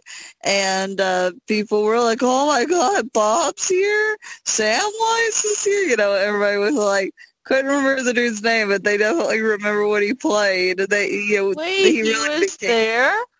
Yeah, he was there. I could have got a picture, but I think he was one of the more expensive ones, and his line was the longest of them. Oh my god, that would have been so cool to get a picture though with him. Wait, I think his name is yeah, it's Sean Astin. Oh, that would have been so cool. Mm-mm. I'm trying to remember his name, but uh, oh, you know, like from like all that, like on Nickelodeon, the dude that was absor- obsessed with like orange soda. Oh my god. Um freaking uh oh god, Kel from Kenan and Kel. Yes, Kenan and Kel was Kel. And Kel was there. And uh my, my brother's fiance was like she dressed up like orange soda just to take a picture with him. Oh my god. Brilliant. 100% fucking brilliant. I love it. I love it. Um Great pick, by the way, for the number two. We are down to the number one on our top 10 characters you wouldn't want to mess with or you don't want to fuck with. Um, so let's go through the list before we get to the number one. We had number 10, Forrest Bondurant, number 9, Nebula, number 8, Hannibal, number 7, August from Mission Impossible, number 6 is The Hulk, number 5 is Ernest from John Wick 3, Number four is Sloan from Into the Ashes. Number three is Rob Novak from Sleepless. Number two is Smaug. Um, and I was very, what you calls it, I really didn't know who to put for number one. I will admit to you that I was going to put Frank Castle, right? Because I was like, even though he's like the good guy, you don't want to you don't want to fuck with him, right? But then as I was thinking about this other character kept popping in my head and I'm like, this is the person who really deserves this freaking number one. Um, so it's like as much as I would have wanted to put Frank Castle, I'm gonna go with Wilson Fisk. You do not want to fuck with Wilson Fisk. First of all, you don't even say his name. You can't even say his name. I just said his name. I'm probably gonna get murdered at some point. Like I said his name. um, cause for anyone who watched season one of Daredevil, that was the big thing, right? Like you can't say his name. Um, he was just so terrifying. Played by Vincent D'Onofrio.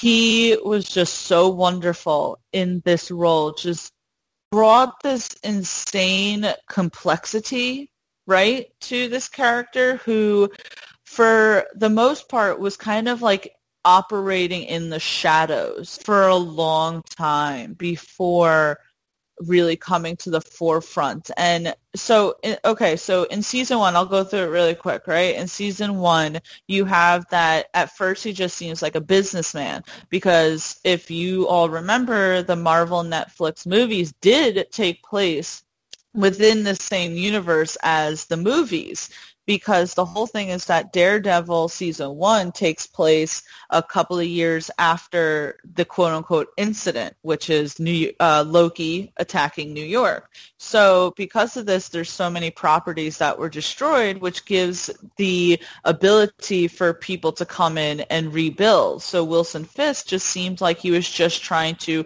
rebuild New York where in reality he was this corrupt person trying to take over so much shit. I mean, he essentially almost got Karen killed. He definitely tried to frame her for someone's murder and try, was very corrupt throughout the entire first season, working with Madame Gao, um, working with Nobu and the Russians, definitely people who were doing some illegal shit. Um, and he literally like first of all he has an old Spanish lady killed who was like so precious in season one. It's like oh. you bastard. You bastard. Um, because he was doing that thing where he was trying to get this like building, but she had been living there for so long that she refused to leave. And it was one of those things where at first he was just making the building so unmanageable that she would you know, leave herself, which is something that a certain son-in-law of a certain current president is doing to some of his tenants in uh, New York City, but you know that's none of my business. Um, but uh, what you call so that's ha- that happened. And then the season two, right? So you know Wilson Fisk has this big showdown with um, you know Daredevil in season one and all that and blah blah blah and he you know gets revealed as the true villain as he is. I mean he literally fucking cut someone's he cut someone's head off by freaking slamming a car door on them over and over and over again. What the fuck? The rage of this guy. He interrupted but, date. He had a he, he interrupted his date. So okay, so really quick, I'm sorry, I'm, I'm not trying to take so long. I'm just trying to go through everything. So then season two, you really don't see him a lot, but there's an epic episode where he's in jail and he literally confronts Frank Castle he's going to help Frank as long as Frank can then take out the competition in jail for him and then tries to get Frank Castle killed. Then he has a fucking fight with Frank Castle and they just have this like showdown. You're just like, ugh. Um, and then season, season three was truly Wilson Fisk's season. He concocts this entire plan to get out of jail, to get his like status back. He ends up owning pretty much the DEA, owning the FBI, right? He's freaking take, you know, he's getting mob bosses on his side. Like really just this like huge like plan to take over New York again. I mean, he planned everything to a T. You know, he planned that he was unsafe in actual jail, so it got him uh, house arrest. He planned to then get everyone around him working for him. I mean, he was terrifying as hell. And you really thought that at some point he was going to get Karen killed because he finds out finally. Oh, God. I'm sorry. I love this shit so much. Do you know, as a Daredevil fan, the epic payoff because knowing that Wilson Fisk didn't know that Karen killed Wesley and to finally have at that final moment, right, where she's staring him face to face and she's like, I killed him. And it, like, it was so good. It was so good. So I'm sorry. I'm going on and on and on. But just like for again, I would never mess with Wilson Fisk because not only is he like, you know, he's so large, right? Like I think Vincent D'Onofrio himself is like six foot four, six foot five, right? He's this massive man. And not only can he be so brutal, but he's so intelligent. And you really see that in season three where everything is meticulously planned. He planned out step by step by step by step, thinking like five step ahead. Not even like, oh, he's thinking a step ahead. He's thinking like five steps ahead. He's so intelligent that I just I would never fuck with the guy. So that is yeah, Wilson Fisk. Like again, I wanted to put Frank Castle, and we all know why we wouldn't mess with Frank Castle. Like dude is brutal as hell. Um, we've seen how many people he can kill in one go. But the more I thought about it, it's like I had to put Wilson Fisk down. So Brittany, what do you think? I think Fisko's the perfect pick for something like this because it's not even just when I first saw him I was like this dude's not scary but then like the part where it's like nobody even wants to say his name which always inspires like a healthy dose of fear because he's always behind the scenes but the Russian dude eh, it, the dude told, gave you a chance to leave and you kept on keeping on and it's like dude it's it's Fisk I nearly said Fisco. it's Fizz. and you're just going to do that to him? Like, dude, you should know better. You work for him. You should know. And then the dude gets his head, like, smashed like a freaking watermelon so easily. But yeah, he's definitely like that cold anger because it's like, he's like a boiling pot. He's like slow to like like get real angry, right? It seems like he does have that point where it's like he's trying to stay calm, but once he's boiling, like it's like rolling. It's like it's overflowing, and there's no calming it down. I think that's pretty scary in its own right. A Fisco, and a Fisk. I keep saying Fisco. I oh, the reason I say Fisco is one of my mods is named Fisco, and I always think of Fisk with him, and now I'm paying for it now because I would always call him Fisk. I'm paying for it now. But uh Fisk, right? He's the one that convinced uh Frank Castle even to come there, right? Wasn't he the mm-hmm. one that's like wanted to talk? Like Frank could have gotten like off with uh I think going to basically um like a psychiatric hospital. I mean, I think realistically that I do think that there is a chance that Matt Murdock and Foggy and Karen could have gotten Frank, you know, at the not off. I think there's no chance in hell that he would have not had to do something, but I think they could have at least gotten him to a mental facility. But you know, they got to Frank. He told him that Fisk had answers, and that's why you know, he freaking goes crazy and goes, I killed them. I killed those motherfuckers. I'm not even, I ain't even sad about it. I'd do it again. I'm just itching. What does he say? He's like, I'm just itching to pull the trigger again. Oh my god.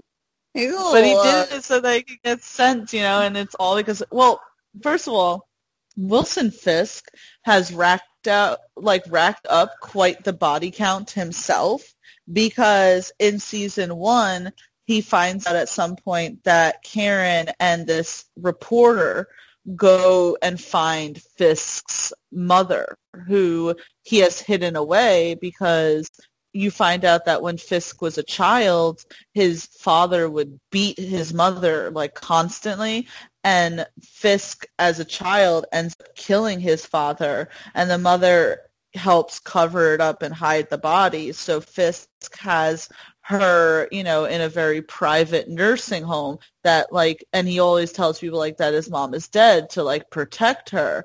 But you find out that Karen and this reporter found out and they went and saw her. So when Fisk finds that out, he's insanely angry and he has the reporter killed, which is how Karen gets into being a reporter is because, you know, that's like her connection to all that is because she was working with that guy. So, I mean, Fisk has killed a lot of freaking people like a lot of freaking people. And again, he got Frank Castle into jail and set him loose on his rival, knowing that he couldn't kill the guy, but he was just going to have Frank Castle kill the guy. And then it's like, oh, well, then I'll have Frank Castle killed. It'll be fine. It'll be fine. It's great.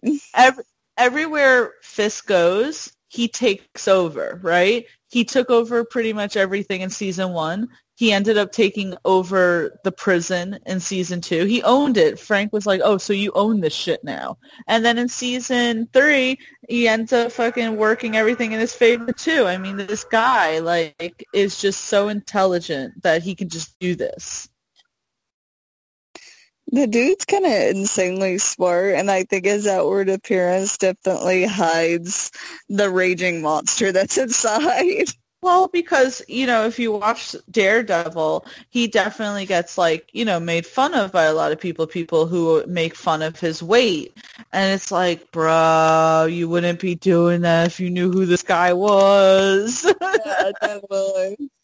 So I love it. I love it. Um, Brittany, I think we did a, I think we did a good job, right? I think we did a good job. Um, looking back at it, is there anyone that you would put higher or lower or something? Are you like good with your list? I definitely would have put Hannibal higher, and I think my only honorable mentions is Bane and uh, the Joker. Oh, oh, that's a good one. Those are very good ones. Like, I didn't even think about that. Yeah, I would never fuck with Bane, and I would never fuck with the Joker. Um, as I said, I definitely would have put Frank Castle on the list. I probably should have put him um, on at some point, but definitely Frank Castle. I would never want to mess with the Hound from Game of Thrones. Um, I put the character that Frank uh, Grillo plays in The Purge. And I definitely would never want to mess with William Lewis, the character Pablo Schreiber plays. Um, I love it. Yeah, those are definitely people I would never want to mess with because they're all fucking crazy. and murderers and everything else between. I know. It's like one of those things where you have the list of uh, characters you don't want to fuck with. And they're not all villains, but a lot of them end up being villains because in general you wouldn't want to fuck with them. Oh, yeah. But um, what calls it? I literally cannot talk this morning. I think it's the lack of coffee or something like that. But I think that we did an excellent job breaking down the top 10 characters you wouldn't want to mess with. Uh, all of them equally terrifying in all of their own rights, even if they are, say, quote unquote, good guys. And definitely if they are bad guys, you wouldn't want to mess with them. I guess also, Brittany, you wouldn't want to mess with Thanos, but before before I give it to you to do all of your plugs, I am going to plug some of the podcasts I normally plug at the beginning of the show. And of course, you definitely need to make sure that you check out Gutting the Sacred Cow. Um, Gutting the Sacred Cow includes Kevin Goatee and Kevin Israel, who are two stand-up comedians who are film snobs that invite fellow comedians and podcasters to select movies they find overrated or hate. But the catch is that the film must meet one of three criteria. It either must have been a financial success, wildly beloved, or critically acclaimed the guests will then come in and then see if they can quote unquote gut the sacred cow. Make sure you check gutting the sacred cow on geekvibesnation.com as well as all podcast services. Eh, they are two really hilarious guys. I was on their show once and they're just insanely funny. And they, you know, take cracks at some really uh, well-known movies. So make sure you check that out. And of course, also make sure you check out our friends over at Stranger Damies. Stranger Damies is the ongoing real play D&D podcast from the main Damie family of podcasts. Join them every Wednesday as the Wild Stallions traverse the many traps and tribulations that Dungeons & Dragons 5th edition has to throw in their path. There's elves, weird half-dragon people, conspiracies to uncover, and more references to the 1980s and Ready Player One. Subscribe to the podcast on all podcast services by searching Stranger Damies and make sure you follow them on Twitter and Instagram at Stranger Damies. Stranger Damies is also a proud member of Geek Vibes Nation. You, of course, can find us at geekvibesnation.com. Also, make sure that you check out Music City Drive-In, hosted by Ricky. Um, they are definitely contributors of Geek Vibes Nation. They do a lot of awesome shit. Ricky is also the moderator of now our sports page. Yes, we have a sports page on Twitter, uh, GVN Sports. We're not just uh, nerdy people because geeks can like sports as well. I don't particularly, but you might. So make sure you go check that out. But Brittany, uh, make sure you plug your shit. Where can we find you? What are you doing next? And all that good stuff. So you can always find me at twitch.tv at itty bitty Brit. I have been playing a lot of uh, scary games lately. I started The Witcher 3 too, but it's hard because I haven't played the other two. But uh, I'm trying to figure out uh, the plot behind it, but I've really enjoyed it. I've had a great time lately. Uh, trying to look into uh, possibly making a YouTube channel so I can do some side stuff at the same time. But yeah, you can always find me there. And on Twitter, it's itty bitty Brit Zero. Yes, please everyone make sure that you check that out. Brittany is a very dedicated streamer who puts in a shit ton of hours to give you all the best entertainment. I do certainly hope that she decides to come out with her YouTube channel because um, that'll make it easier for me to watch. But you can, of course, find me at Tia Fabi on both Twitter and Instagram. I am primarily just cranking out articles and content for Geek Vibes Nation. I do a, another show called Tea Time with TL, though. The last one I did was for reviewing the trailer for the Comey rule. Um, so that's the last one I did. Make sure you check that out on Geek Vibes Podcast, which is our YouTube channel. Give that a like, all that good stuff. Um, and really quick, we are sponsored by the coldest water bottle. Um, I'm actually drinking out of one right now, and it is de- definitely keeps things cold. I forgot that I had water in this from yesterday, so it is still cold. Uh, about what um, 13, 14 hours later, so that's awesome. I will link the dis- the description down um, with our affiliate code when we post this on YouTube. And everyone, thank you again. Please let us know one of the characters that you definitely wouldn't want to fuck with. Brittany, thank you for joining me this morning, and I hope everyone has a great rest of their day. Bye. Thank you. You all have a great rest of the night. Bye.